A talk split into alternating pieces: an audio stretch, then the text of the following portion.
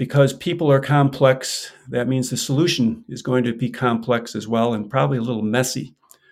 But we start with the fact that people live everywhere in wildlands now. You know, there's almost nowhere you can go except wilderness areas where people don't live right on the edge of a national forest or a state forest or tribal lands or, you know, any particular area. So whatever we do out there will affect some community of people somewhere and we, we can't we can no longer deny that or or to say that we know best and you people just have to go along with us because that in the past we might have got away with that but we don't get away with that now so engaging people early and often is the key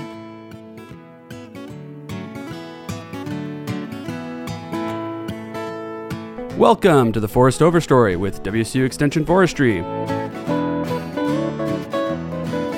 The Forest Overstory is a podcast that provides insight and education into the field of forest management, helping landowners to become better stewards of their forest. The Forest Overstory is brought to you by the Society of American Foresters and the Inland Empire chapter. Welcome, Dave, to the podcast. Welcome to the Forest Overstory. Thanks for coming. Do you want to tell a little bit? Of, tell us a little bit about yourself. Sure. Well, I've had a long career in forest ecology and the study of natural resource science throughout the western United States. Uh, that's primarily been as a federal research scientist. I'm now an emeritus senior scientist with the U.S. Forest Service, and I'm also a professor of forest biology at the University of Washington in the Forestry School.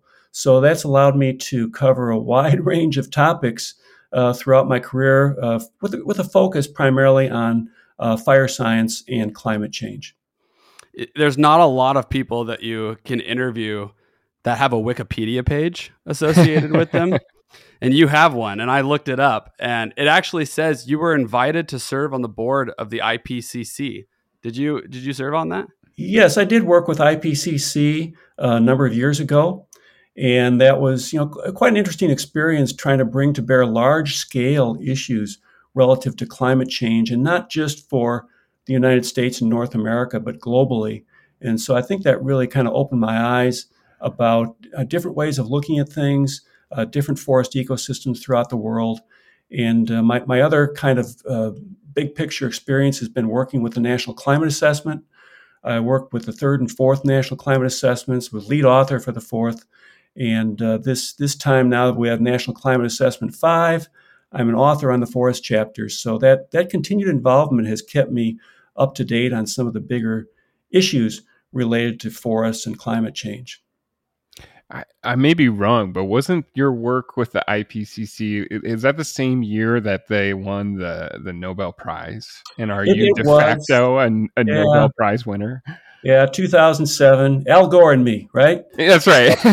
um, anyway, there were there were like hundreds of people who were co-recipients of that award, and I, I was one of them. It was a, certainly a, a, proud moment, and I, I, think that 2007 report by the IPCC was a watershed moment for the world because that report got everyone's attention, including in the United States, where at that point in time climate change was not a particularly high-profile issue, uh, especially at the national level. So that really was a, a moment at which things started to move, I think, in a more uh, positive direction in terms of taking action. So before we really get into the meat of today's discussion, I just kind of want to get to know you, Dave. Um, where are you from originally? Are you from Washington? I grew up on the south side of Chicago, what? which might seem like an unlikely place for somebody in natural resource science to come from. But uh, despite the uh, you know the urban blight of a big city, uh, in, in Cook County, which is where Chicago is, there are a lot of forest preserves, large areas of protected habitat that have been there for over 100 years now. And as a, as a kid, I spent a lot of time roaming around those woods, watching birds, studying trees, you know, doing what a kid does out there, including a lot of things my, my mother never did know about. Hmm. But it was it was a learning opportunity for me. It it fed my my introversion associated with nature, and it also just kind of kept in mind what the bigger term goal was for my own uh, life and my career was to someday someday you know spend more time in the woods and maybe do something professionally related to the outdoors. Yeah, I, I can kind of I, I kind of see where you're coming from and i think it maybe is a, a common track where people that grew up in areas where nature was uh, in short supply come to value it that much more and maybe want to protect it you know with their career uh, down the line. And what, what that, that experience brought out to me was how important some of those um, early childhood experiences are for people you know, and a lot of kids now, when we have an increasingly urbanizing uh, population in the United States, a lot of kids don't have that experience anymore. Um, when I was teaching uh, some of the introductory courses in forest biology at the University of Washington, I would always try to understand what outdoor experiences a lot of the students had. Very infrequently did I have students in that class who came from rural areas. They're almost all from urban areas. Many of these kids, you know, now around 20 years old, had never been camping before. Mm. And here they are learning about biology, some of them very passionate about environmental science, but just hadn't, didn't have that personal opportunity to get outdoors and experience things. So I, I think that's something that you know the broader forest community, natural resource community really needs to keep in mind. Is not just about folks in rural areas, but also folks in urban areas who still have a lot of passion about uh, nature. Yeah, that's interesting because having lived or currently living in a rural area, Colville, it's not that there's a lack of people that are in the industry that are from rural areas. It just doesn't seem like a lot of them are going maybe through the collegiate academic route. I mean, if you look at the mills, the jobs that are provided through the mills, a lot of the consulting agencies, they hire a lot of local kids, the FFA programs, there's there's a lot of involvement in it. It just seems like there's kind of this separation in the in the pathways that people take to get involved and engaged in these uh, careers later on in life. Now that just having those opportunities and those exposures to different opportunities is critical. And you know, I'm, I'm speaking here as a first generation college student. Uh, neither of my parents went to high school. You know, they grew up in the Depression. They were poor. Um, we didn't have an academic background, but yet they provided me, you know, the opportunity to do whatever I wanted to do. And so I did have that grounding there. But there's there are still many many people who you know, if they're not exposed to this at an early age, you never get that vision in your head. Hey, I could go to college. Hey, I could be a professor. I could be a scientist. I could be, you know, some other profession. And it's increasingly important to to go to college, even for a couple years if you can, because it's very competitive. So that's that's why I'm a great believer in, um, you know, expanding opportunities for folks in rural areas and lower economic situations, just just to give them a chance to see something different in the world.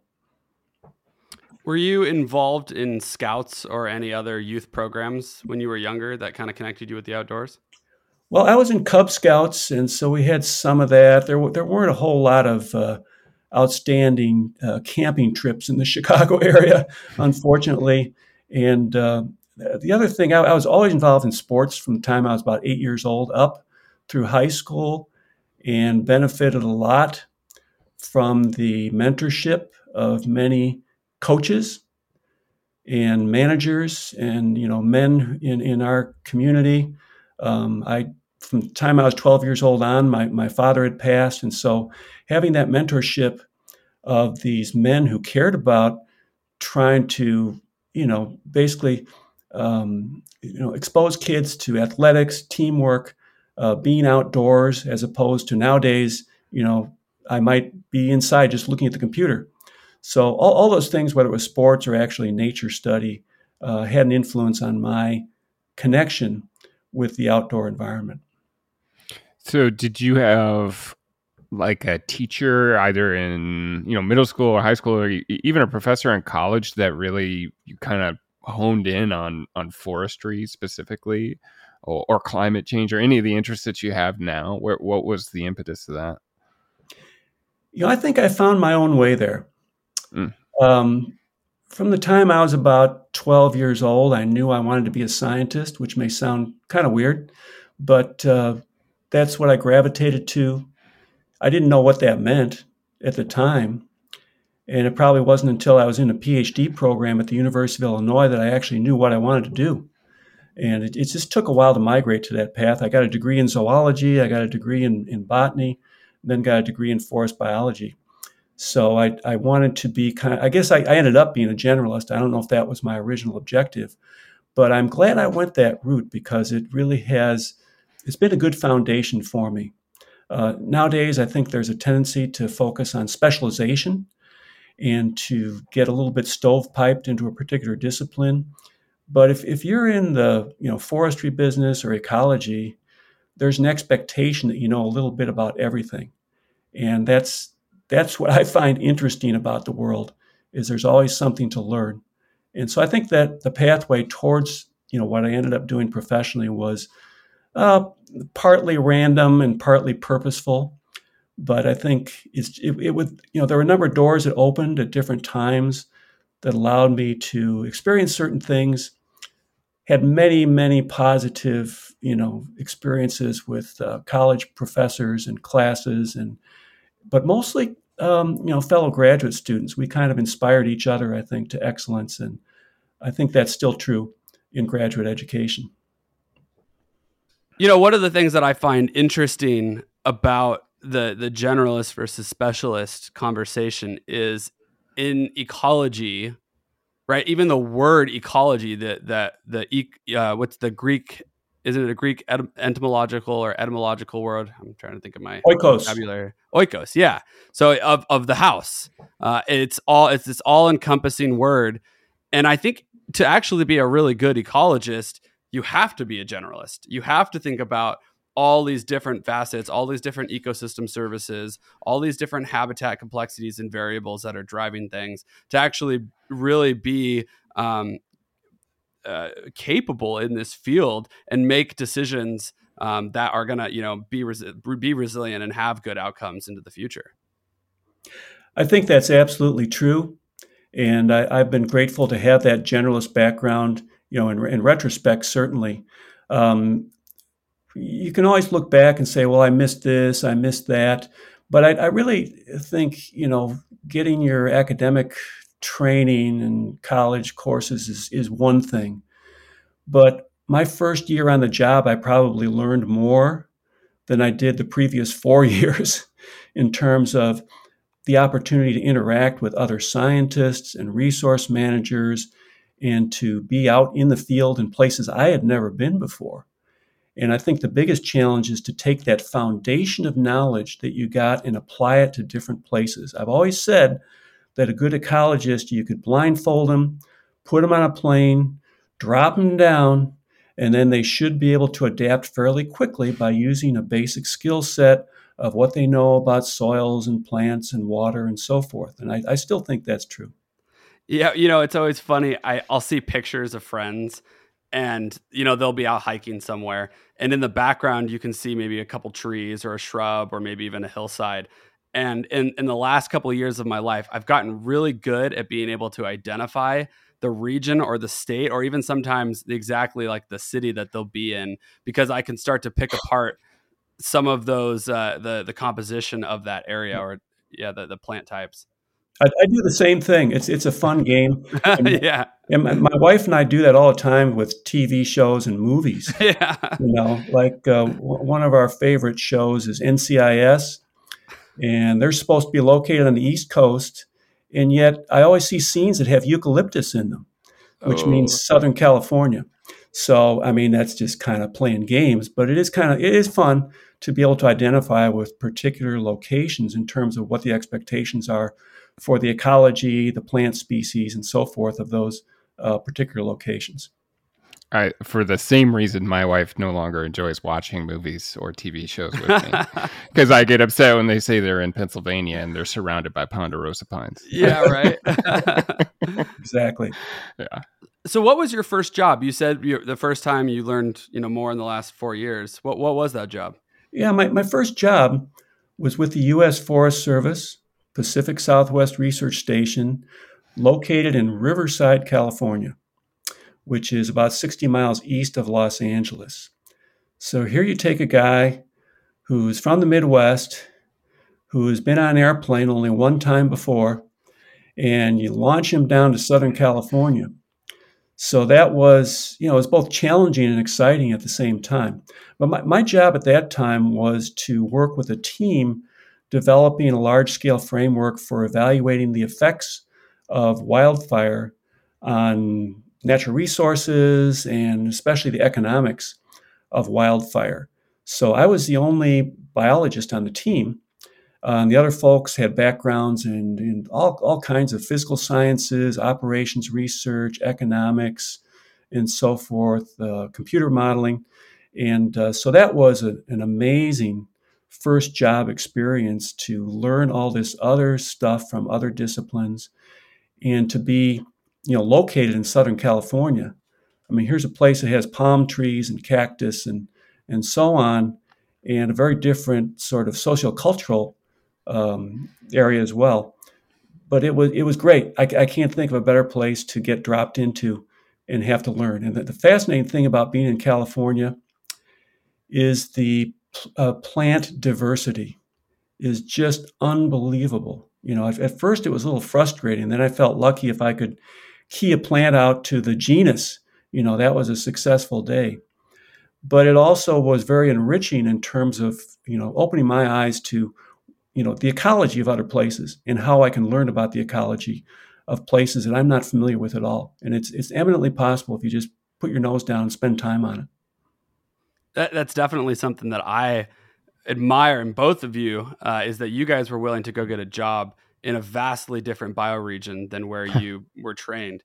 Because I, you know, I was I'm born in Washington. I'm from the Tri Cities. I went to WSU and I moved into northeastern Washington. I mean, I I've within four hours of where I've spent my entire life. And I was so nervous to apply for jobs outside of that because I was worried I wasn't going to be able to learn these new areas quite as effectively.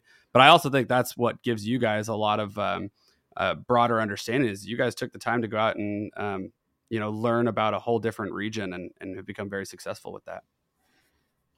Well, I, I appreciate that. And uh, again, every every move I've made, whether it's organizational or geographic, has has been a very positive thing. And I, to be honest, I get bored pretty easily. so, you know, when I make these moves, it provides some intellectual stimulus and growth. Yeah.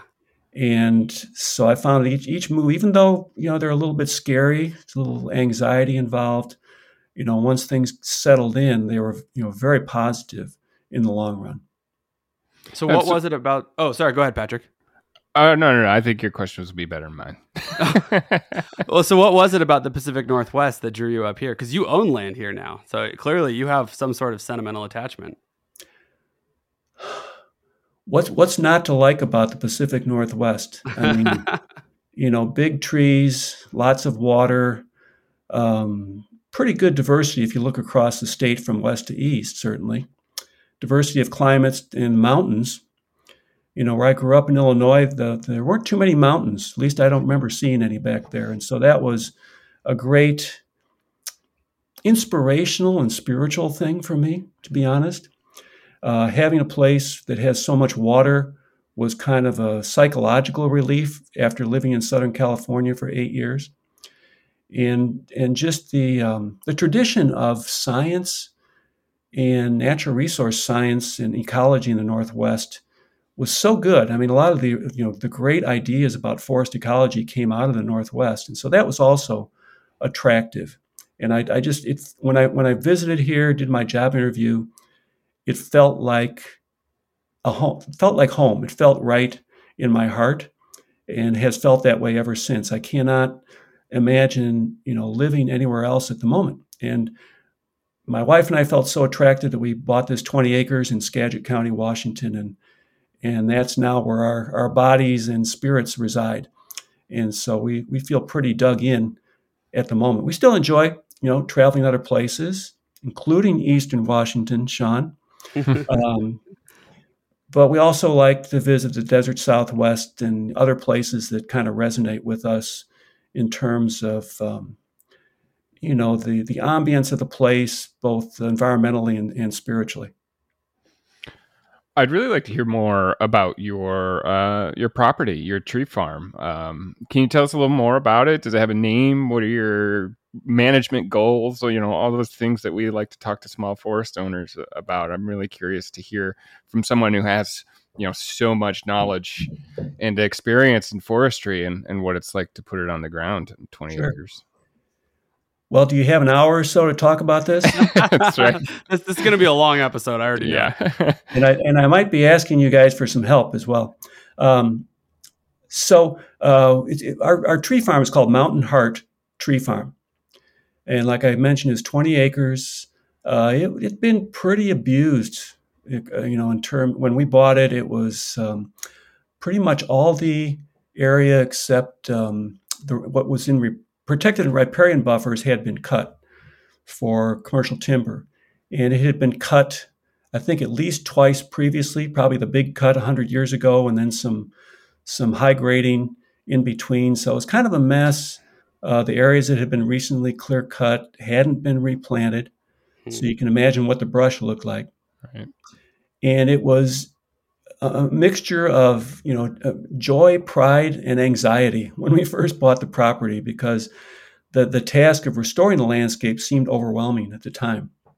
Now we're 20 years down the road and things are looking pretty good.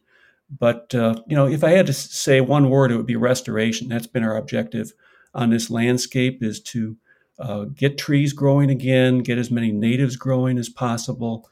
Um, I think right now it's probably the the hot spot of biodiversity in Skagit County because we we have I think 110 different plant species on the property now. Wow. Which is, is pretty good. You know, a lot of the understory trees and understory shrubs that folks don't often plant and so that's been fun to do that. But uh, as I told a friend recently, it seems like I learn a lot by making mistakes. And um, I, I, suppose that's true of any profession. But I, I, really had some challenges early on in translating my professional experience in book learning, if you will, mm-hmm. to a real landscape. So, you know, it's always vivid in my mind trying to replant an area that had been clear cut where the, the logger had left a lot of hemlocks. And then what happens to hemlocks? They fall down, and you had this uh, three acres of jackstrawed hemlocks and slash on the ground.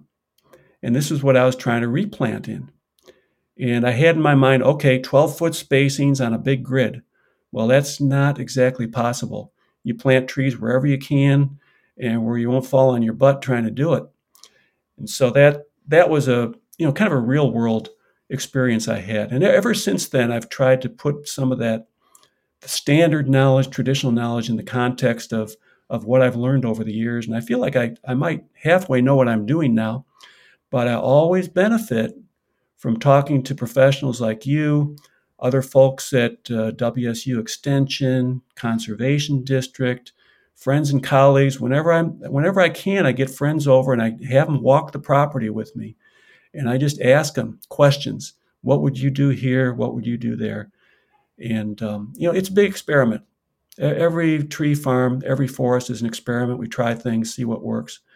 And so I think now I'm on the definitely on the positive side of the ledger, but 20 years ago, it wasn't clear. It just takes a lot of time. Did you buy that property while you were teaching at the university? I did and that was another challenge was you know having a full-time job while taking on another full-time job of of restoring a forest so that was uh, a significant challenge but uh, in those days sleep was optional can, can you think this is going to be more of a philosophical question can you think of an example of something that you experienced or learned from your tree farm that you were able to take into your education in your ecology classes that you were teaching? Almost everything. Um, but especially the, um, I think the relationship between forests and landscapes was critical. You know, so much of forestry education doesn't talk about soils, doesn't talk about geomorphology and that's that's the foundation of what you're doing out there. Um, so I think just you know being in a particular location, identifying you know what elevation am I at, what aspect am I on, uh, am I in a concavity or convexity, uh, what are the soils like here, what are the drainage properties, all that kind of fits into this um, complex regression equation that tells us what we should be doing at that particular place in the land. And I think a lot of forestry education is too narrow in that respect, and that maybe some of our instructors don't have that broad background we were talking about before and can bring that to bear on the situation. So, what I learned and what I learned to teach was don't give students formulas, give them a framework through which they can make decisions. And that's what I always did in teaching was we would go through problems, we would go through projects, and we would have students figure out what they thought would work best. And they usually, you know, in when they worked in groups, they almost always came up with a good solution. So I've, i found that as a as a, as a good approach to get people to think through things rather than, you know, try to remember the right answer from the book or from a lecture. Yeah, my uh, advisor in college, Mark Swanson, Dr. Mark Swanson, I should say, was actually one of your students. And he said that the ecology graduate level course that you taught was the hardest course he ever took uh, in, in, in his schooling. Well, I appreciate that comment from from Mark. I'll take that as a compliment. It, it might account for why the enrollment decreased over the years. I'm not sure, but um, I, I, I, you know, this is a graduate course. is It's good to make things challenging, but I I really emphasize the um, the projects, the analysis, not exams. I don't I don't think I even gave exams in that class. Maybe I did. Certainly not a final exam, but critical thinking is the most important thing for an ecologist and the most important thing for resource managers. Um, for many years, I taught classes for fire managers, and critical thinking was the number one thing in there. And a lot of folks had never been asked to do that, never been given the opportunity to take a situation, analyze it themselves, and make a decision. They were more concerned about following protocols and standard processes. And you know that that doesn't always work. It certainly doesn't work in the, the, the new world of climate change. We have to to start stretching that a little bit. I have to imagine it was probably really rewarding.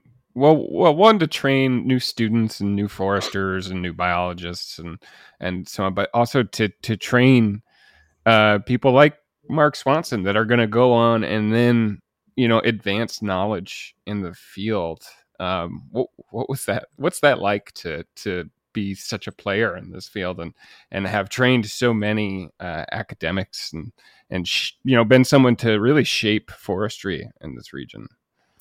Well, if I had to pick one reward that's a highlight in my career, it has been the training of students and employees over the years and providing them the tools and the, and the capability to to do sustainable resource management writ large.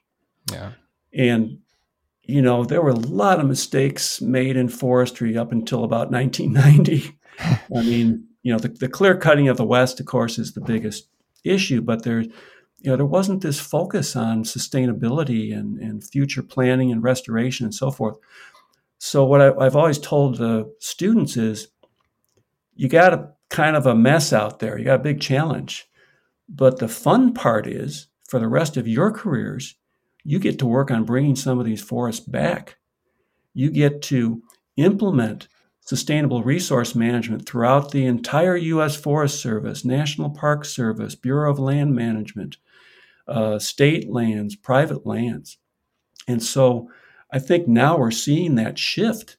And, you know, some of my students are working right in the middle of that, which is, is pretty nice. Uh, I'll have to say, though, uh, my experience with students was I generally learned more from them than I learned than, than they learned from me. Um, especially, I, I would say almost every student was more analytically adept than I was. I didn't spend as much time on statistics as I could have when I was younger. And now these folks can do statistics and computer programming and all kinds of good things, which help them in their job. But again, you know, if I did anything, I helped to uh, perhaps enforce upon them this concept of critical thinking, how important that was, because I wanted them to be able to go into any job and apply that. You know, one of my students became a, uh, a cardio specialist, MD. Mm. You know, other students ended up doing other kinds of things. But I think this, the same skill set applies to most other professions. um, most having said that, most of my students did go into some aspect of natural resources, and I'm I'm terribly proud of, of the work they've been doing. You know, that's one thing about natural resources that I, I really like, and, and it kind of ties back for me to a class that I took is systems thinking. Um, that that there are all these variables that are interconnected. There are feedback loops, positive and negative, and you know you make one decision here, and it has this ramific this ripple effect across time and space and through the ecological webs, and and that that framework of thinking, that kind of mindset of thinking, it works really well in natural resource management, but it also works really well in, in a lot of other aspects of life. And so it's cool that this training, which you know you wouldn't think um, you know learning tree species and how they allocate themselves themselves across the landscape would relate to you know my ability to do my taxes or something like that. But it does. There are these just weird parallels that have helped prepare me personally to be a better human not just in my my job or my work. I'm, I'm really glad you brought up that topic of systems thinking. Every class i ever taught at the university of washington and in other trainings with the u.s forest service the first part of every class was always system thinking. We spent an entire day, sometimes two days, on that topic. And we had students draw systems. And what we found was every person will draw a system differently. Mm-hmm. So, you know, that brings to, to mind that there's not one way to look at things. Different people look at things differently. But as long as they look at it in a systems fashion, they're more likely to number one, understand the system they're working on, and number two, to have a little humility about the system and about what they may not know or might be hidden behind the pieces that they've described. So, thank you for bringing that up. I think if, if there's one thing that we need focus on in natural resource sciences, that would be it. So I want to kind of return to, to what you said earlier about restoration. I, I, like what you, you said about how yeah, we kind of we kind of and, not just in the Pacific Northwest, but just all around are, are a little bit inheriting a mess of the last century of, of, of management. And and just trying to get uh, forest back to a place of, of resiliency um, uh, of of being able to you know reflect at least some of the elements that they did prior to some of those mistakes while still yielding sustainable uh, products but it's a really difficult task, right? I mean, restoration is difficult on its own, and then you you add the additional complexity of climate change, and now you're looking at a moving target. And I'm starting to feel some of this more practically. Uh, recently, took on some uh, a role with WSU, helping to to manage one of their um, field stations in, in Western Washington, and there's a lot of restoration to be done. And I'm telling you, I, I, I know what you mean when you when you say you know you're ta- you're putting it on the ground, you're putting these these practices you talk about all the time on the ground, and it is no small feat. There is just so much to be done, but then the the sort of instability of of the future makes it really difficult to know you know i'm putting all this work in is it the is it still the right thing? And I kind of wonder for you as a, a scientist and as a land manager, how do you deal with that uncertainty? Well, first of all, I'm glad you brought up restoration. And so restoration didn't exist until about 30 years ago as a as a concept, as a discipline. And so now it's very well established. You know, in the state of Washington, there are so many people who do restoration now. You know, public agencies, um, lots of non-governmental organizations, conservation groups, tribes. You know, it, it's a very entrenched concept. And although I use the term restoration myself, I'm starting to use the term building resilience mm-hmm. more often. You alluded to that yourself right there, Patrick, because you know we can't restore to a past target anymore. Right. That's not that's not far enough. It's good if we can do that. You know, we've usually had these targets based on historical range of variability of, you know, whatever it is, fire or water or, or insects or whatever. Um, but so if we can at least do that, that's good. But then we can't stop there. We have to push it into what does the future range of variability look like.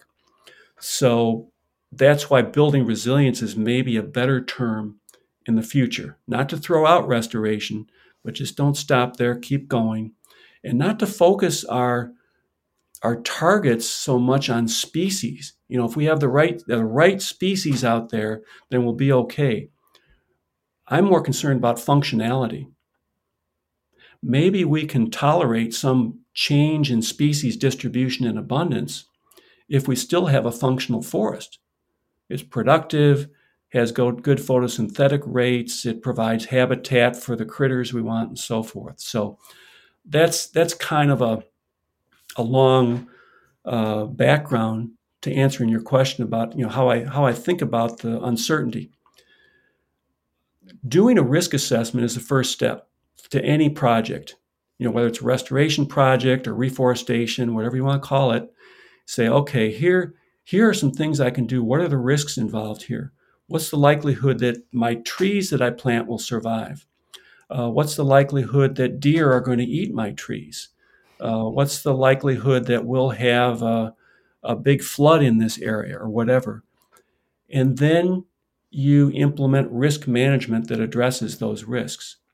There's two, two aspects to risk. One is the magnitude of something that may or may not occur, and the other is the probability that something may or may not occur. So on the west side, you know, if we have a fire, of course, that's going to have a big effect, but the probability of that fire is relatively low. So you need to look at both aspects of it. Then the risk management needs to take into account, just like we were talking about before, the local landscape, what things look like uphill, what things look like downhill, and then make a decision. You know, but I think the most important thing there is to have whatever restoration or building resilience approach you use, diversify it. Don't lock yourself into one particular thing throughout the landscape. Maybe do a few different things here and there. Don't put all your eggs in one basket, so to speak. And so that's that's my way of trying to kind of spread the risk on my own tree farm as I do different things in different places. And the assumption is that at least in some and probably most places, things will work out for the best. But even if something doesn't work, if I screwed up, made a bad decision in one place, I've still got the rest of it to fall back on. And I think that's a, right. a reasonable approach for any landowner or forest manager. So I'm I actually am really glad that you the way you stated that with restoration because the word restore implies that you're moving to some precondition, some uh, condition that is not currently in. And I think you know we all have these uh, nightmares of pretty much all the change in the last hundred years since pre-European settlement. The Euro-American settlement period was where we kind of start to draw that line. But whenever I meet with landowners for the first time, we always get into this, this discussion of what is native, right? What what are the plants that we see as native on this landscape? And and I think that that the definition is constantly changing. And so, like if we go back to, um, especially the last, you know, from 100 years ago to 40,000 years ago. You know, we we tried to remove uh, humans from the conversation of native participants in the ecosystem, but we were vastly a part of the ecosystem and we've been dictating what that ecosystem was for a long time. And so I think it's interesting that we try to restore to a pre-European settlement period when Native Americans prior to that period were, like you said, actually managing ba- basing, based on functionality. They were managing systems that you know provided the ecosystem services that they needed to you know sustain their culture and their communities whether that was fish whether that was deer whether that was uh, lodgepole for building you know whatever that resource was they were constantly managing it based on the environment that they were in so that they could you know rely on that um, that system. And so i think it's yeah we, we have to change the way we think about uh, managing our forests not to revert it to some prior condition, but to look at the the structure and the uh, the composition and uh, you know all these different facets of the forest that then end up making it more like you said resilient to the future because that ultimately is the goal is that we can have this snowball that continues to roll in the face of all of you know the the bumps and hurdles that are, we're going to cross in the next 150 years and theoretically much longer. Yeah that that's a great point. You know even if we look at um, take west side washington our common tree species douglas fir western hemlock western red cedar they're very common right now, but they've been common for only about 3,000 years. And that, I should say, not just common, but dominant across the landscape. And that's only about five or six generations of trees because these species all grow to be 500 years plus, right? So that's not that's not many generations of, of an organism to say that that's sort of our archetype or that's our target the other thing you alluded to was this concept of naturalness. And I think a lot of people have sort of a, uh, a gestalt impression of what they consider to be natural or normal or desirable. Um, but whenever I talk about this concept of restoration, I, I really, one of the first things I say is we aren't working with natural systems and most of the planet right now. You know, if we look at the state of Washington, over 90% of our forests have been cut at least once, sometimes twice.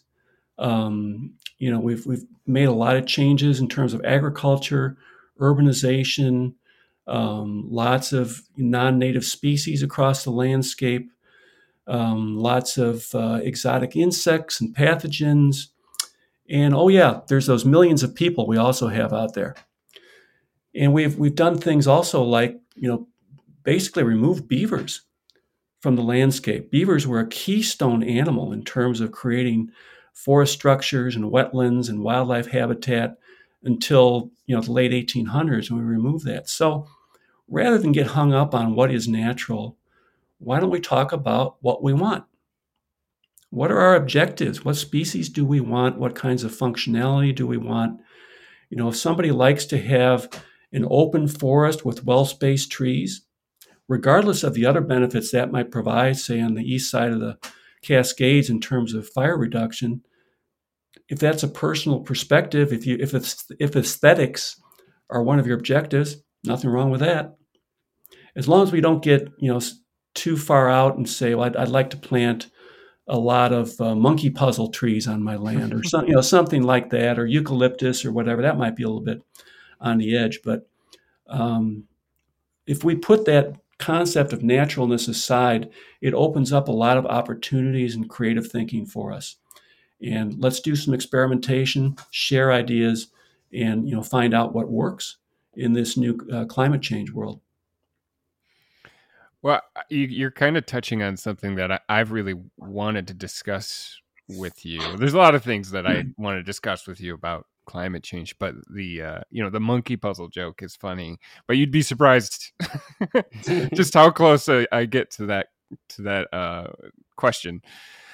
But you know one of the things that we talk about a lot nowadays with uh, a shifting climate is shifting species uh, assisted migration and whether or not we should do it versus something like um, you know switching seed zones uh, using trees from more southerly seed zones, which is something that I think is kind of becoming much more acceptable. Uh, you know, even in the last few years, it seems like people are talking about that um, as as or at least being much more open to that. But I know myself, I get a lot of questions about assisted migration. Uh, you know, particularly uh, moving redwoods up up here, assuming that that's just going to be the sort of status quo in 50 or 100 years, that this area is going to look like Northern California. Um, and, and I think you would probably, I, I assume you would call that a little bit of a leap um, in moving species that far. But I'm kind of curious in your mind, you know, what what is accept not acceptable, but um, what's within a margin of risk to try right now? What what would we what would you say is kind of out of bounds versus might be worth exploring right now? So, Patrick, you're opening the door on a huge topic right now. and, you know, it's so interesting because assisted migration was something that um, the forest community didn't want to talk about 10 years ago. Mm-hmm. Now it seems like that's all they want to talk about because they've seen some adverse things happening following recent droughts and so forth. And I need to, you know, present the big caveat here that there's precious little science to support what we should be doing with assisted migration. Right. That doesn't mean we've been negligent. It just means we don't currently have the information that we need to make decisions. And we, we might not have it in a timely way, and we still need to move forward with those decisions. So you mentioned the word risk, and I'm going to go back to my earlier comment on doing risk assessments. I think that's exactly what we need to do with assisted migration. And after you know talking to a lot of colleagues who know a lot more about forest genetics and other topics than I do, and thinking about it and looking at, at data, I've concluded that we should start thinking about expanding our seed zones. Uh, you know, using seed zones farther south or at lower elevations under the assumption that those um, trees, that genetic stock would be more uh, tolerant of a warmer climate. We don't actually know that's true in all cases, but it's it's a pretty good assumption. So yes, I, I definitely support landowners uh, increasing the diversity of your nursery stock if you can. So maybe you want to plant 50% of the local seed zone and 50% farther south. I mean, this is just guesswork. There's no recipe. But I do think that the risk of doing that is very low and the payoff might be significant. Right.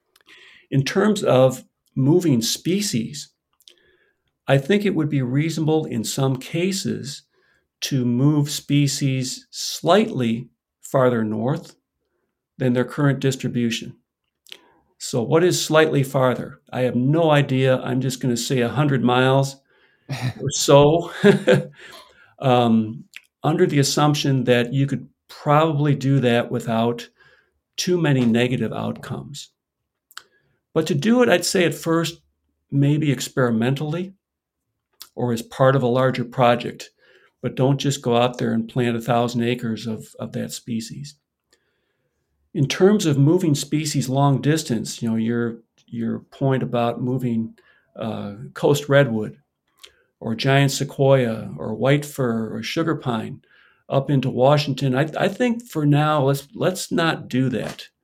Right. Because if we're looking at risk assessment, I think there's a significant risk that those species will not be resistant to some of the local pathogens and insects. They may also bring in pathogens and insects that local species are not resistant to. So, if somebody wants to plant a few redwoods, I'd say go for it. Plant a few sequoias, I'd say go for it. I've actually planted about 20 incense cedars on my property just because I kind of like them and uh, they, they do grow quite well. But to do this very thoughtfully, and before we move species hundreds of miles, I think we need a little bit more scientific information about uh, about those risks. You know, there are plant pathologists, forest pathologists working on this right now. And like I said, we might not have the information very soon, but I think in 20 or 30 years, we'll have enough information to, to do those sorts of things. The other consideration with moving species long distances, at least if um, if you're interested in timber production at all, is there may not be a market for the use of that wood. Yeah. And maybe the combination of those species with local species creates some ecological outcomes we could not have foreseen. So I, I think we don't, we want to make decisions that have low risks. And uh, if we take higher risk, do it very cautiously, experimentally for now.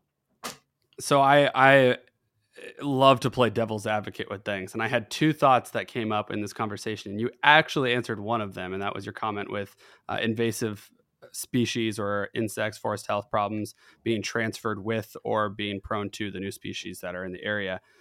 I think the other one that I'm really interested in is we have a lot like if you if so everyone's trying to pick plants from california and move them up to washington. And that's because i think everyone looks at the, the latitudinal gradient of moisture precipitation. And that seems to be we would think these would match what the new precipitation gradient is. However seasonally moisture is not the same uh, in how it's delivered between California and here. And I think a lot of people think that if you move them across these environments, while yes, in a year or an annual span, it might be similar, when they get it will be very different. And I think you've talked about it in some of your writing, things like temperatures and bud development in certain trees, how that will match. I'm curious, you know, because we, the, the tricky thing about climate change is the future prediction of it. And eh, models and predicting, it always gets a little wishy washy and we try our best, but it's always a prediction. And I think when you move species, you're trying to make this prediction of what is it best going to move into and and what would be its ability to evolve or adapt into that new site. How are we really good at doing that modeling of being able to say, you know, this is going to match this, but then be able to model all of the parameters that that species is going to need to be able to successfully then, you know, establish and become a part of the biodiversity that we would need to have that resiliency in the forest? We certainly don't know enough to do that yet. We know a lot about trees. We know a lot about the natural history of forests in, in the western United States, but some of the things like you, you just mentioned about the seasonality, of, of uh, life history of trees and uh, bud break and pollination, all these sorts of things are, are certainly factors to think about. I, I do feel like the biggest factor we need to consider is the effective or the effects of more frequent and extensive droughts. Uh, we have dry summers in the Pacific Northwest. We always have dry summers, especially on the east side and those that dryness might become more accentuated in the future. So that's that's likely to be the big bottleneck that species will have to go through. Now, I, am actually a pretty big believer in the genetic diversity of our existing tree species and seed zones. Uh, most of these western conifers have high diversity, high genetic diversity. They've been around for many thousands of years under different climatic regimes. And you take a species like Douglas fir, which is distributed from British Columbia down to Mexico. So we know that species has a lot of genetic diversity. It's, it's found all those niches all over the West where it can live. It flourishes on the west side, it does reasonably well on the east side of the Cascades. And I'm also not willing to give up on these species. So I know a lot of folks, uh, particularly small private landowners, will say, well, I don't want to plant red cedars because I'm afraid they're going to die in this drier weather. And I think there are lots of places on our landscapes where we can plant them in, uh, you know, north aspects, drainages, uh, concavities. You know, those microsites are something we need to think about harder and more consciously now. Is not just have a prescription for planting all Douglas fir or all of some other species, but where does each species, where will each species fit in the future? So I think a species like like uh, western red cedar will do just fine in many locations if you plant it in the right spot and if you manage the densities of these stands such that you minimize competition for water. So I'm I at the moment I think we need to you know take take what we have at hand, what we know about well, work with that, do it in a smart way and gradually work in, you know, perhaps other genetics and other ways of doing things, but not to throw out our current methodology and toolkit. Yeah, I think that's a that's a really good point, and to kind of focus in on on Western red cedar as an example, you know, dealing with the red cedar decline that we are uh, in in Western Washington uh, for sure, and I know in Eastern Washington too. Uh, the way I've tried to explain it to landowners is that what we're seeing is that you know the the habitable zone of this species is maybe just getting a little more narrow. That doesn't mean it doesn't exist anymore.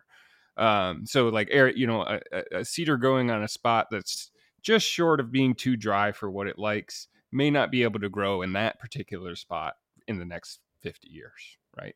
But that doesn't mean that there's not plenty of uh, areas that are, are totally hospitable to Western red cedar and continue to grow, as you mentioned, drainages, sites with just better moisture, um, so that that's kind of how I, have been framing it because it is really easy to see western red cedar dying along roadsides, you know, especially these areas that are already under a lot of stress, and just kind of click and think, okay, well, red cedar's not the tree anymore.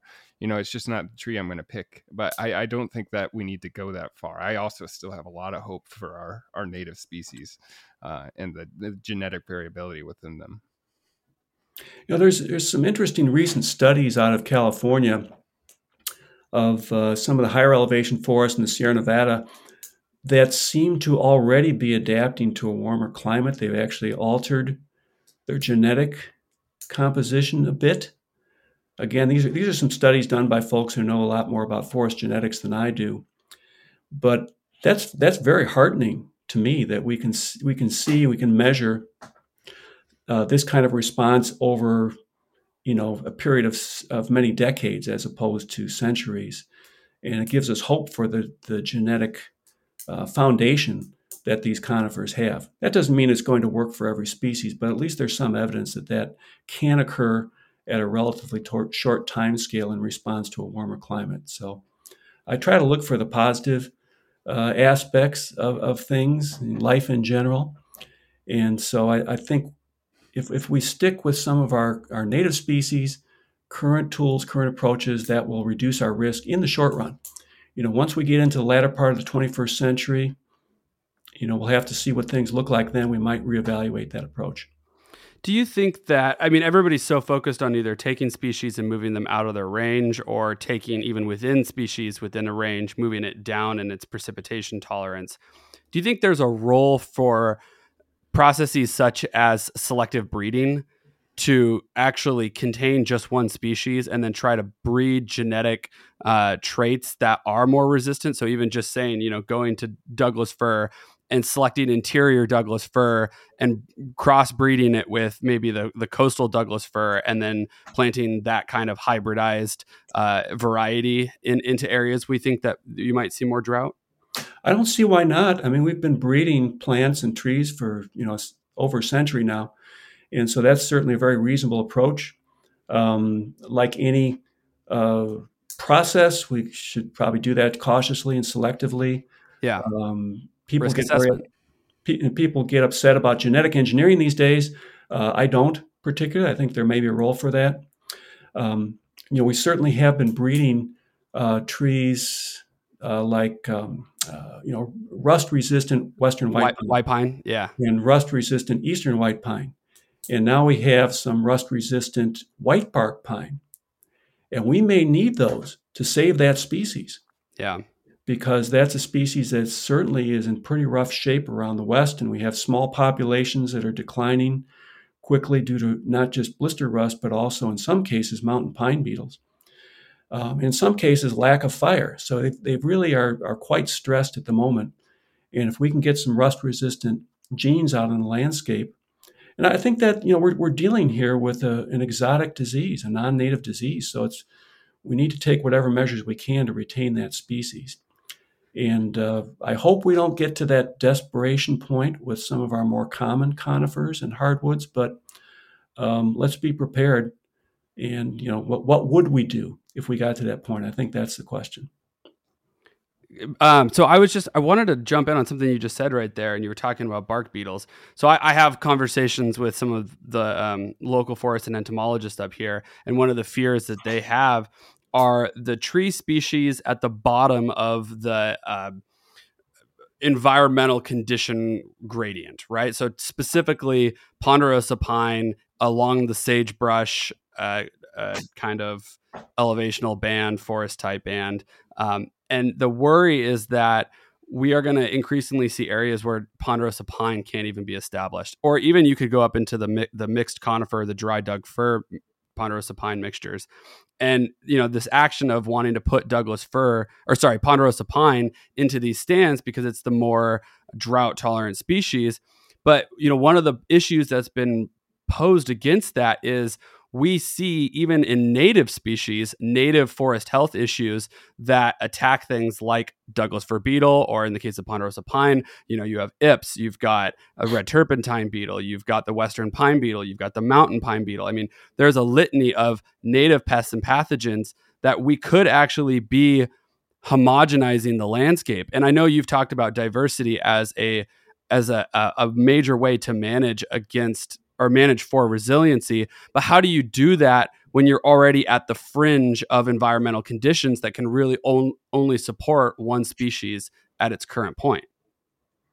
That's a tough problem. Um, I'm glad you brought up ponderosa pine on the east side of Washington in particular. Uh, you know, there have definitely been some some interesting situations following recent big wildfires, for example, where regeneration is being planned.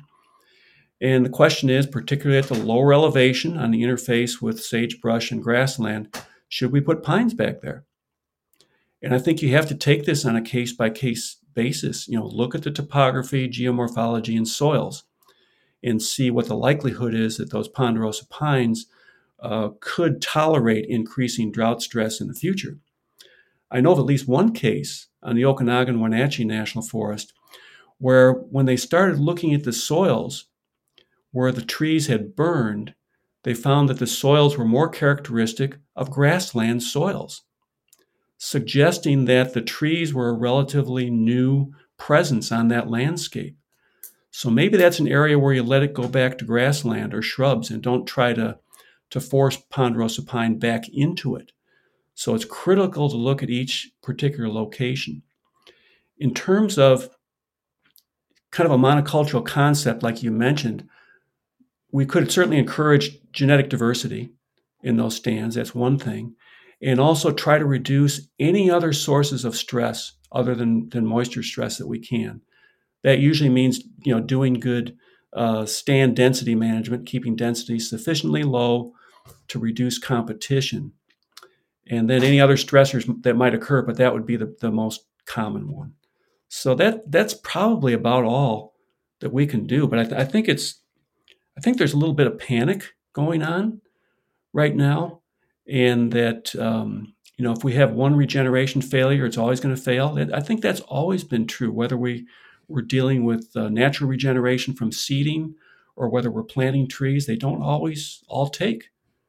I mean, I've, I've planted trees on my property, and you know, most years they do wonderful. But I had a big planting that had a terribly dry spring and summer, and, and most of them died.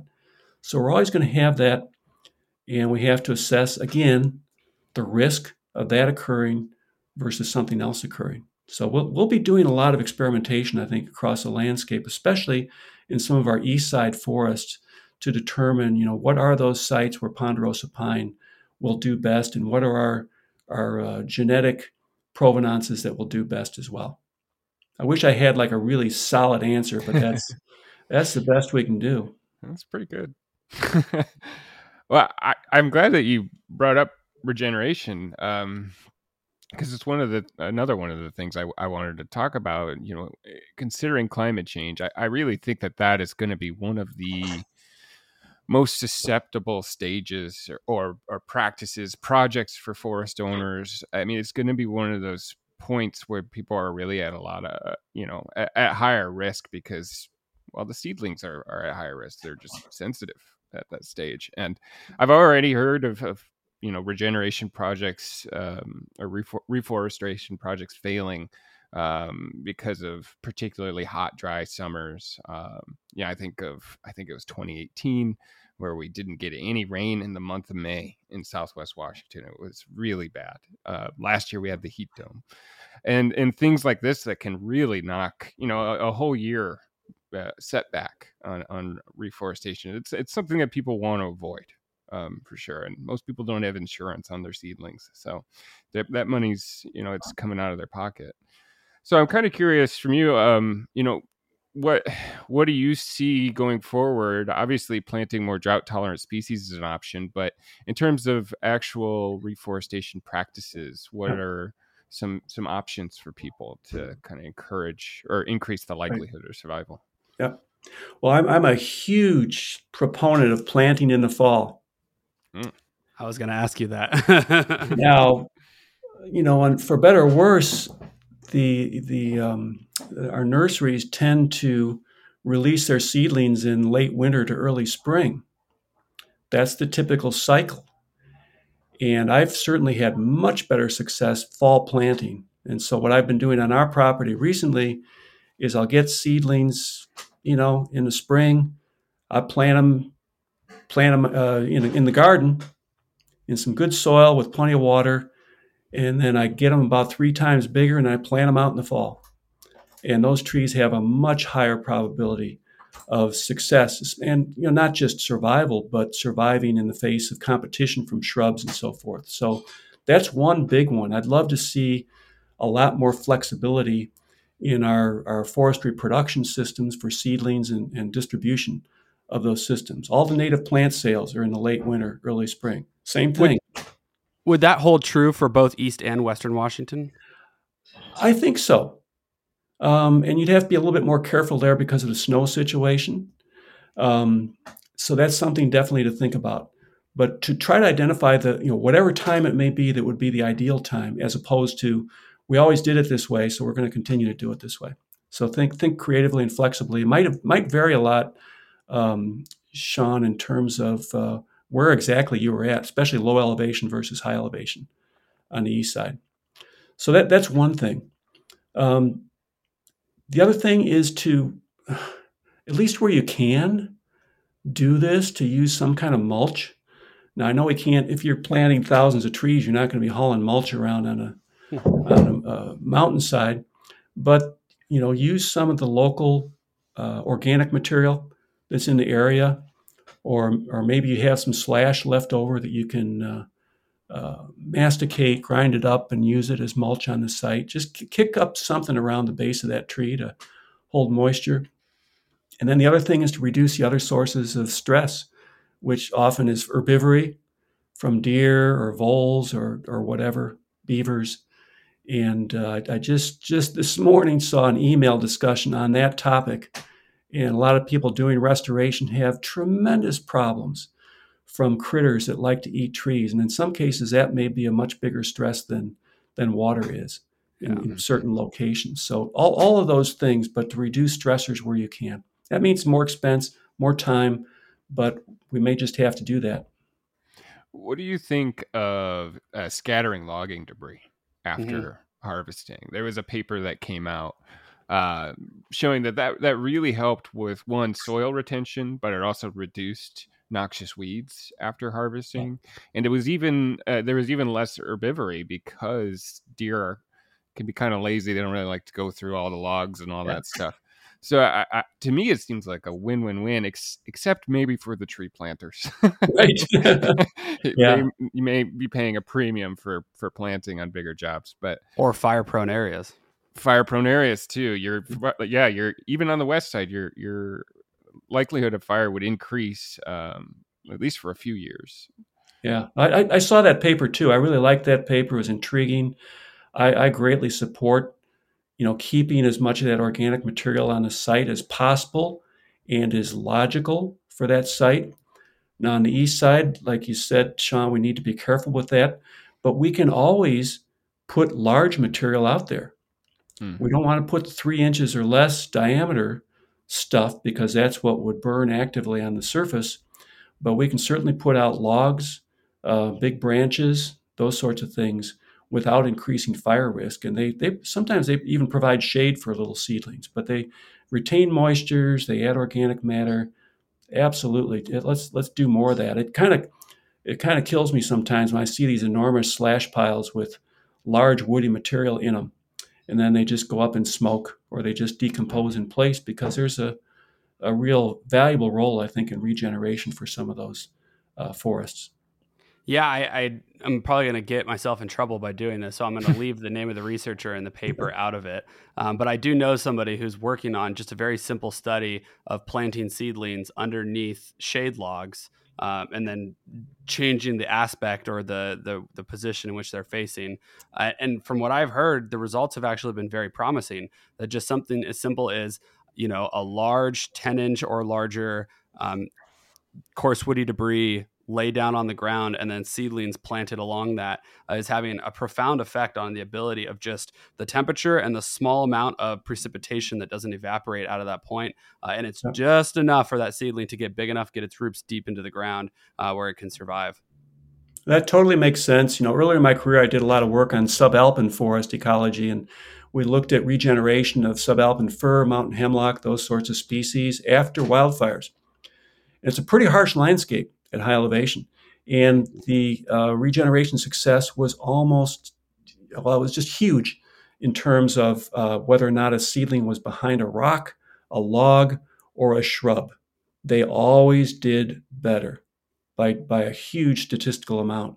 So that that got my attention very early on. But if we don't have that debris, we can still use things like shade cards, you know, little little cardboard barriers or something out there. Some people use those routinely.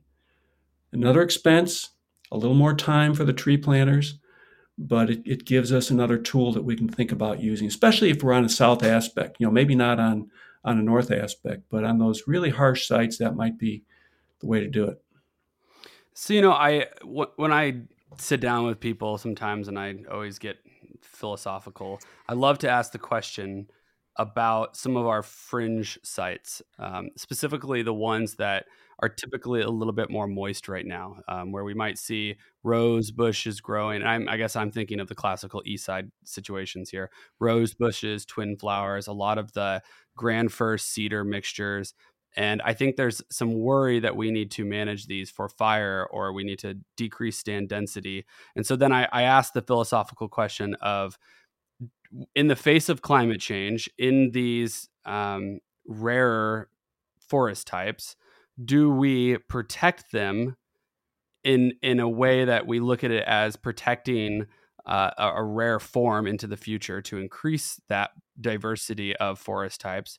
Or do we actively manage them to change the structure or to change the species composition in a way that we think is going to be more resilient to climate change into the future with the accept- acceptance of we are losing some biodiversity at the landscape level and and so i i still want you to ask the question but it seems like you've already sort of answered it today in that you've talked about these you know go find these little uh, microsites or you know the headwaters of a stream or uh, you know a bowl down in the bottom of a valley and maybe that's where we try to protect these. So then i guess my my my follow-up question then would be at at the the, the scale of a landscape i mean maybe for small forest landowners this question is a little easier because you're only thinking about 20 acres although even for them that's a lot of land but at the scale of a landscape how do we go about trying to identify and find all of these tiny little variations in the landscape where we say oh okay you know let's let's plant this little one acre strip with cedar right here and then the rest of I mean,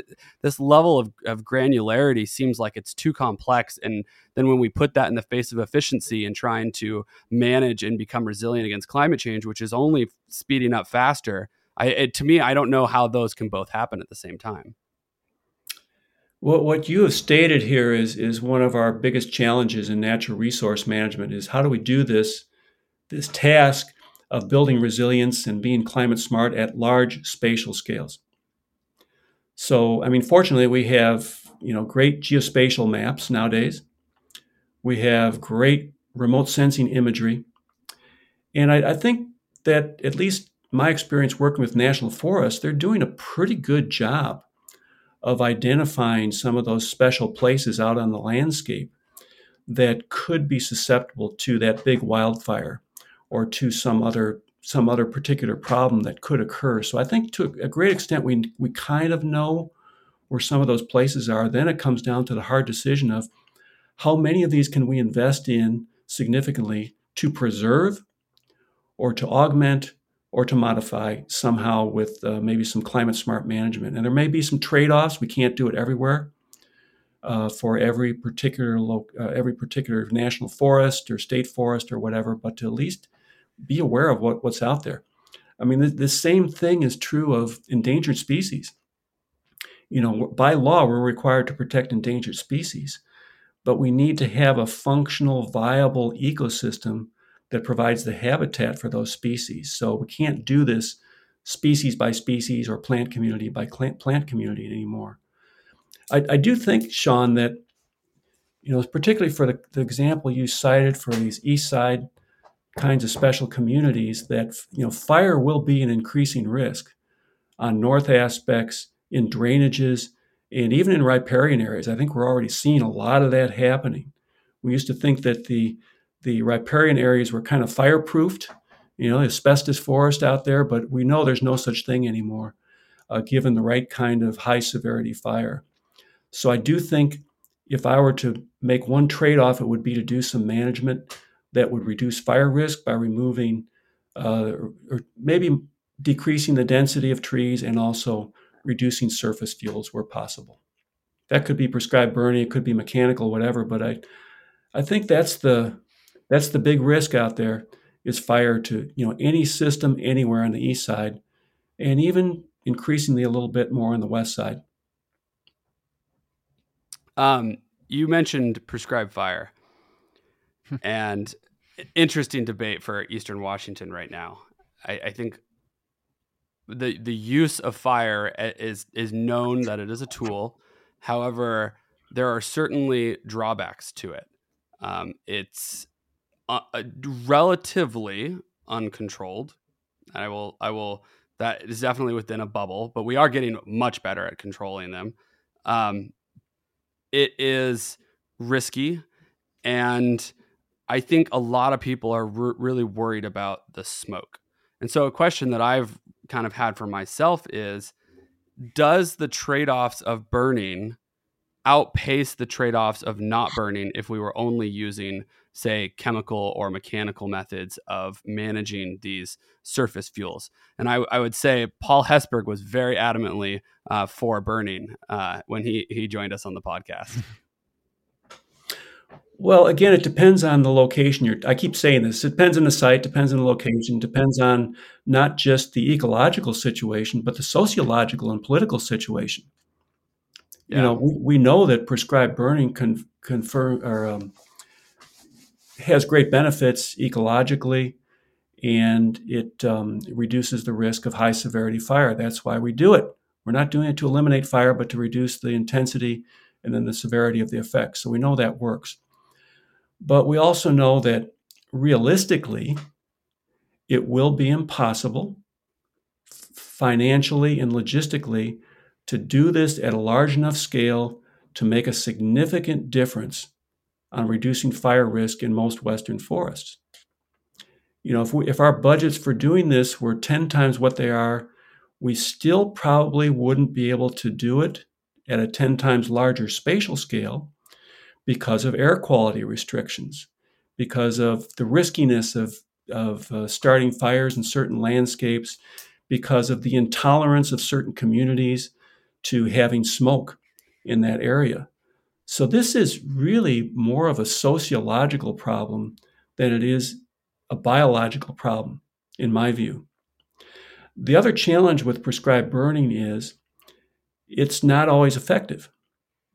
Um, I, I don't know. I used, you mentioned it might be risky. I don't see it as being particularly risky if we do it under the right circumstances. But um, you know, our, our, stereotypical way of viewing this is, oh, we have a nice prescribed burn. It gets rid of all those surface fuels, and then you're good for 20 or 30 years. But the real the real world tells us that we end up with a mosaic of fuel reduction across any particular landscape. So it's not not 100% reliable. Mechanical means of removing fuels are reliable, 100% reliable. We can pull out the exact amount of fuels we want. We can do thinning, remove the exact number of trees we want. The problem is that costs about seven times more than doing prescribed burning. But it's a much more effective and reliable approach to reducing fuels. But it's just it's probably not realistic either, financially or organizationally. So we're kind of stuck. I think, therefore, we're, we're left with the option of being very strategic in how we do fuel reduction in the past. There's a lot of talk now about anchoring these treatments on recent large wildfires that we've had. So we can expand that, that footprint of lower fuels in areas where it will make the most difference, where it will have the greatest impact in terms of reducing uh, fire spread into communities or municipal watersheds or other resources that we value.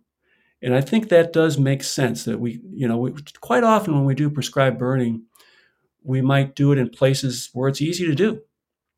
Uh, because that's, you know, we don't, nobody wants an escape burn. We want to uh, be able to, to be effective in, in our actions, but that may not be the best place on the landscape.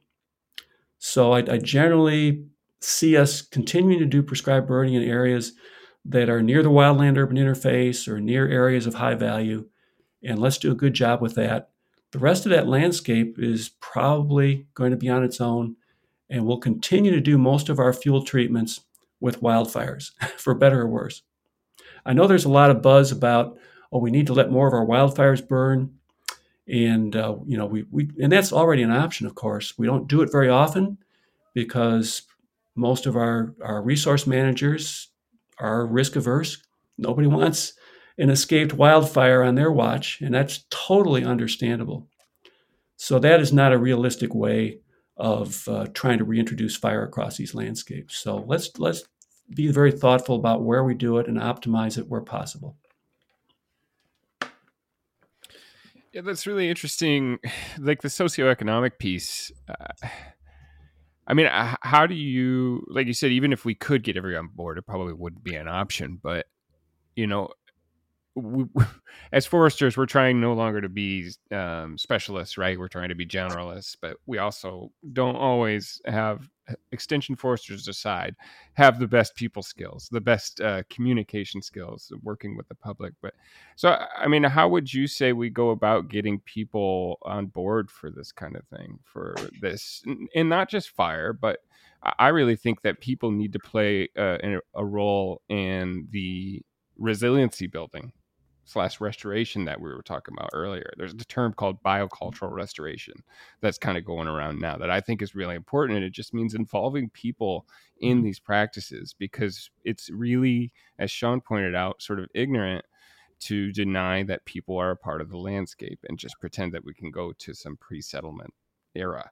So I'm just kind of curious looking forward, how do we get people involved and and sort of come to terms with that socioeconomic piece because um, I think often that becomes the the last hurdle, aside from budget, yeah. right? yeah, what you have mentioned, Patrick, is is the key to the whole situation. And because people are complex, that means the solution is going to be complex as well and probably a little messy. But we start with the fact that people live everywhere in wildlands now. You know, there's almost nowhere you can go except wilderness areas where people don't live right on the edge of a national forest or a state forest or tribal lands or, you know, any particular area. So whatever we do out there will affect some community of people somewhere. Right. And we, we can't we can no longer deny that or or to say that we know best and you people just have to go along with us because that in the past we might have got away with that, but we don't get away with that now. So engaging people early and often is the key as partners and as good communicators ourselves. So, the best approach I've seen is this concept of fire adapted communities, with the concept being of you know learning how to live with fire risk, not resisting it, not denying it, but how can we be prepared? And I've always found when people are prepared for risks or, or, you know if, if, we're ready for an earthquake or ready for a fire ready for a flood that provides great relief psychologically. And then there's no longer as much stress and anxiety for people in terms of dealing with that. So we have good examples now in state of washington particularly on the east side of these fire adapted communities. That takes a lot of work. You know it's all about talking with people. It's about engaging the local fire managers, you know, not just the, uh, the, the agencies, but the municipal firefighters as well, who are often local leaders and well respected, and find opinion leaders and organizations in the community that can be uh, neutral brokers of this information. And it may take you three, four, five years to build that, but that's the most successful um, approach that I have seen. The other thing that can help enable that is to do risk assessment mapping for different locations so that people can look at that map for their county and uh, they can see, well, where, where do I fall here and what do we need to do as a county or as a community to deal with this? And if you, if you can make it a collective problem, if there's trust in the room, then you're much more likely to develop solutions that everybody can live with. You know, it was interesting. I did my my master's down in uh, Lake County, Oregon, which sadly this year was heavily impacted by wildfires. Um, but one thing that I noticed when I was there, especially in those extremely rural Forest Service areas, were was the number of people that lived in that community that worked for the Forest Service. it, proportionally it was uh, you know high above the rest of the um, the populace of the town almost anyone that wasn't working for the forest service in that specific uh, district was pretty much just a, a rancher um, and one of the things that i saw was the ability to make decisions uh, in tandem with the, the needs of the community was really effective uh, because they had people that were from that community that relied on that community a part of that um, uh, that decision making process. And so, and I get that you know we're not always going to be able to hire every single peop- every single person from our town, especially as that starts to scale upwards. But it just shines light on the need for people to have access to and be able to and be willing to come to the table to make uh, to to be a part of the voice of people to say you know here are the things that we need uh, and and here here is you know here's my voice in the conversation of management going forward in the face of creating this resiliency. Yeah no that that's critical and it, and this we're finding that this applies not just to fire which is kind of our hot button issue but it applies to all aspects of resource management these days if we look at our national forests and state forests, um, very few of them are effective at implementing large scale or even small scale management activities these days unless they already have good partnerships built with local organizations and community groups.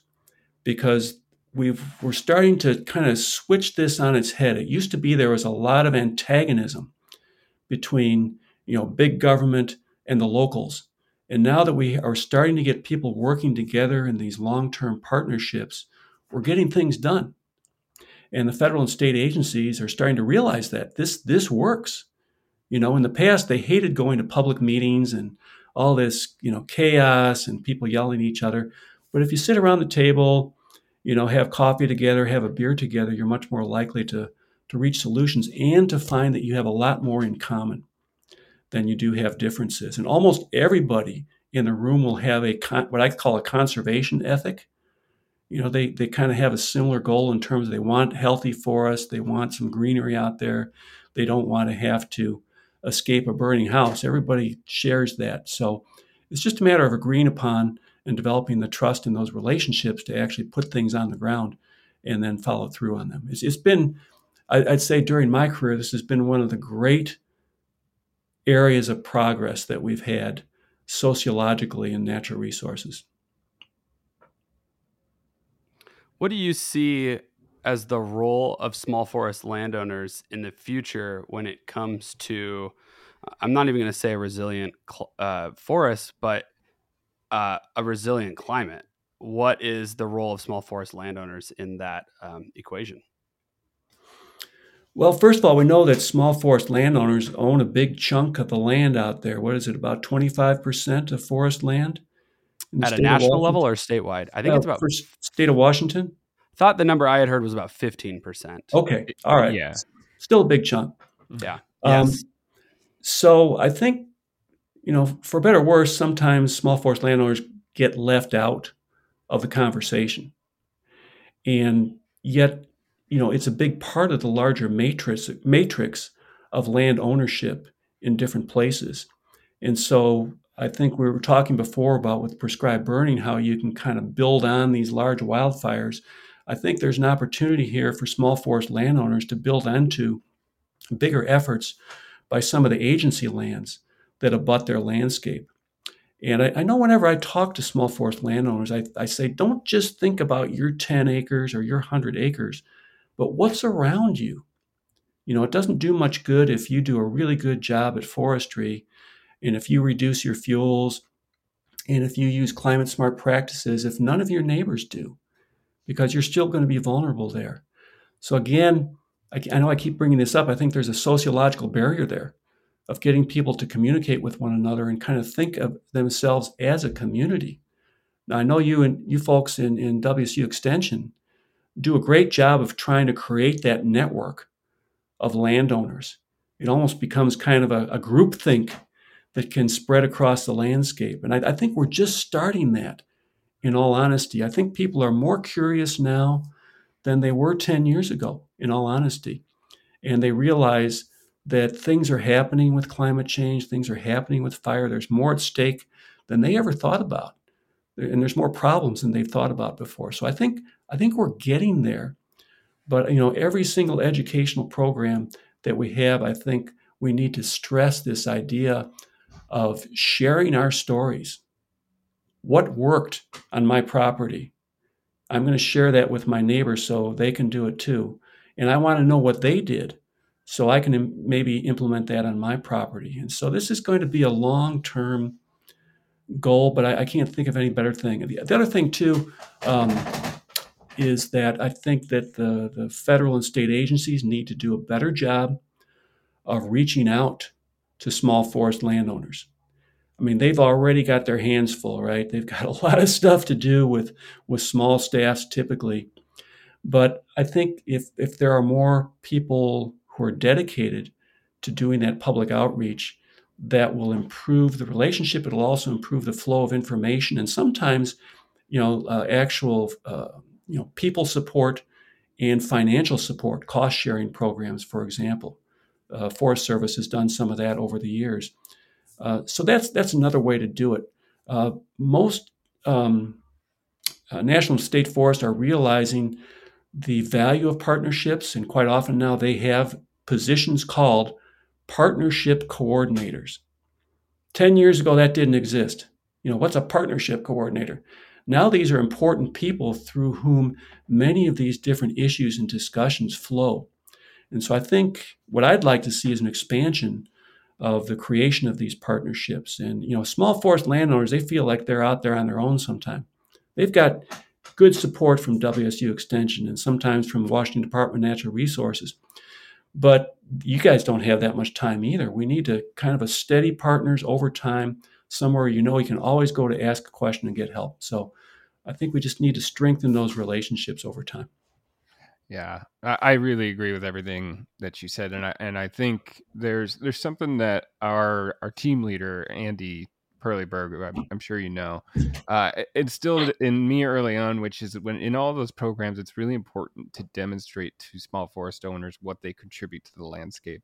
Because when you are just sitting on, on 20 acres, 10 acres, you know, even 100 acres, it's still, you know, it doesn't seem like that much in the stretch of millions of acres. But when you get yeah, a field day where you've got 250 landowners in one spot, that's a big chunk of acreage.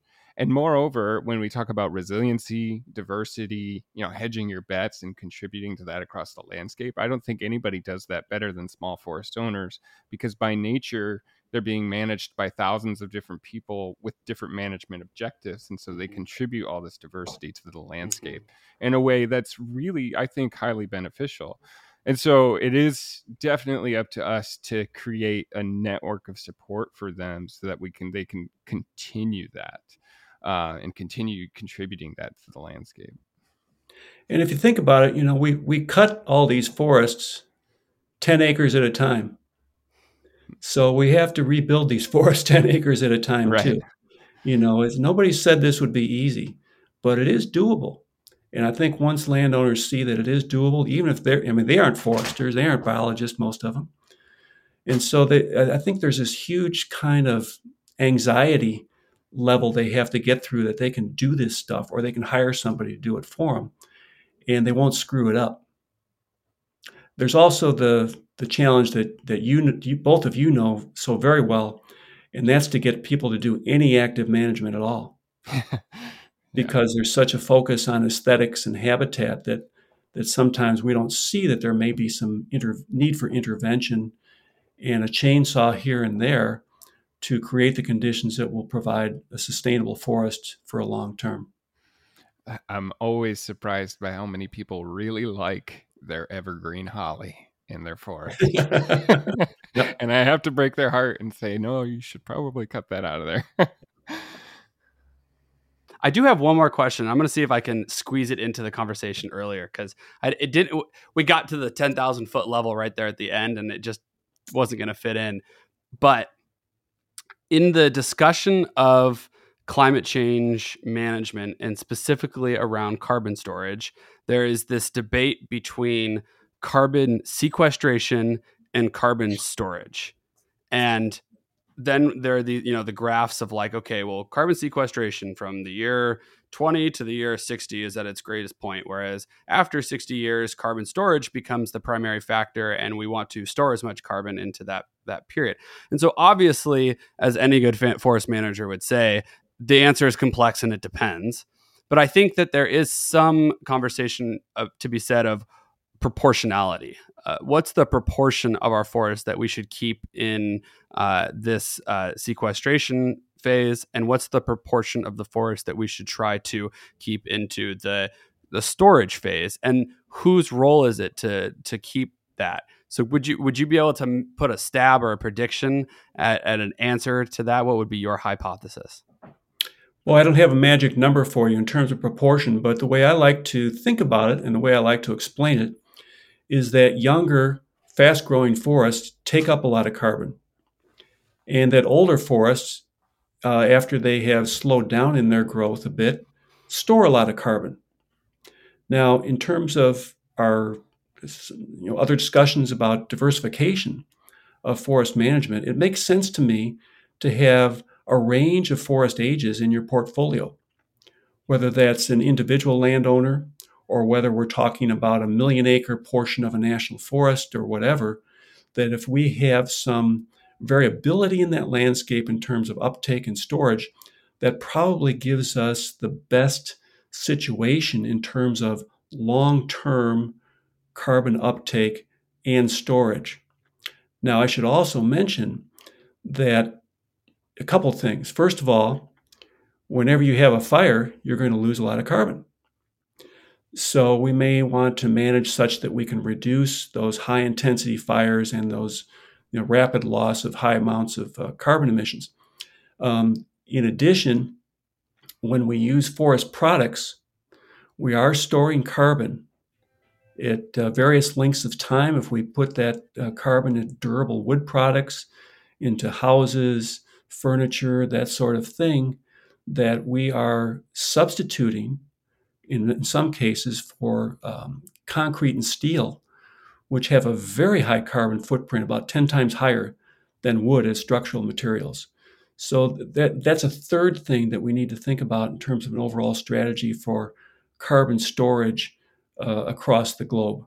Uh, there's no real easy, you know, proportionality or numbers to this that I'm aware of. I just read a, a draft IPCC report on this exact topics, on this exact topic, and uh, it, it, too doesn't offer an easy solution.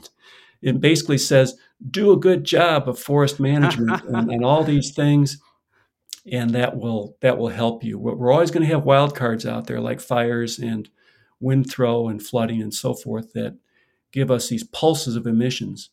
Yeah. But, I, but I, again, I think if we diversify uh, the landscape, that's our best bet. Yeah. Yeah. To me, it seems you know we we are going to be managing for timber regardless into the future so it, it seems like we, we we're going to have an abundant amount of newly growing forests i guess i tend to lean towards we have a very small amount of old forests that you know contain that stored carbon um, and so i i tend to lean more towards the the process of if we have the ability to put it into something that is an older, more mature forest, uh, and if it's not currently being managed for uh, you know um, timber management or whatnot, then we should do that. I totally agree, and I, th- I think that's what we're seeing across the Pacific Northwest, uh, particularly on federal lands, because we have the Northwest Forest Plan, which is basically saying that we need to continue to restore or uh, to, to create old forest and old forest structure across most of that landscape. So uh, that is pretty well locked in for a long time, and that gives us a good carbon reserve, I think. So it may, it may you know, then give us more flexibility on some of our private lands to do some other kinds of things, including. Timber production, because we aren't we are no longer producing much timber off of federal lands.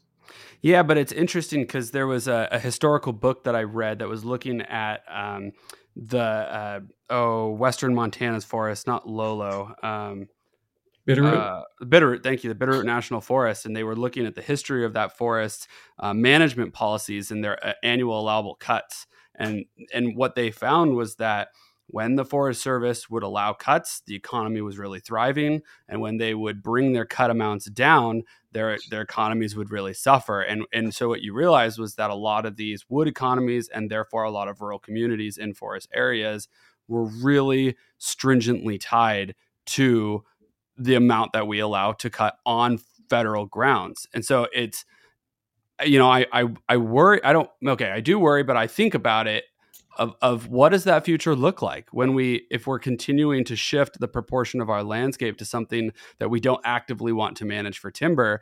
And theoretically the hope is is that we're going to set it up that way so it will be in perpetuity at least within our life cycles.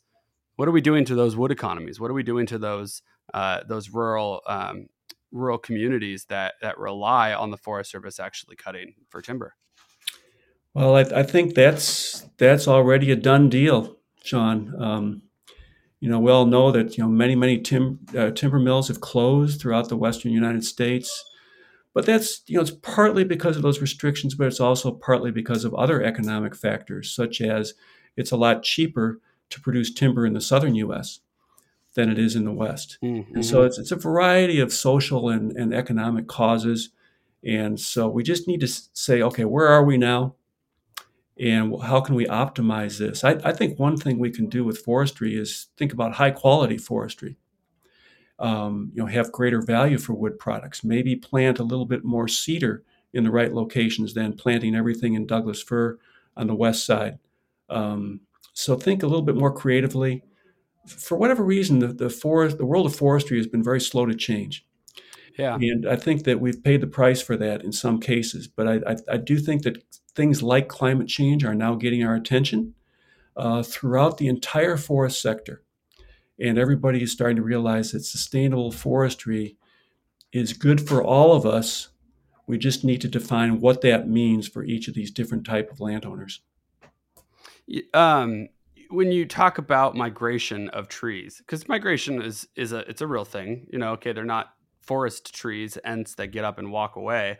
Um, but they do migrate, and they've. And what I would hypothesize is that that migration occurred through natural disturbance processes.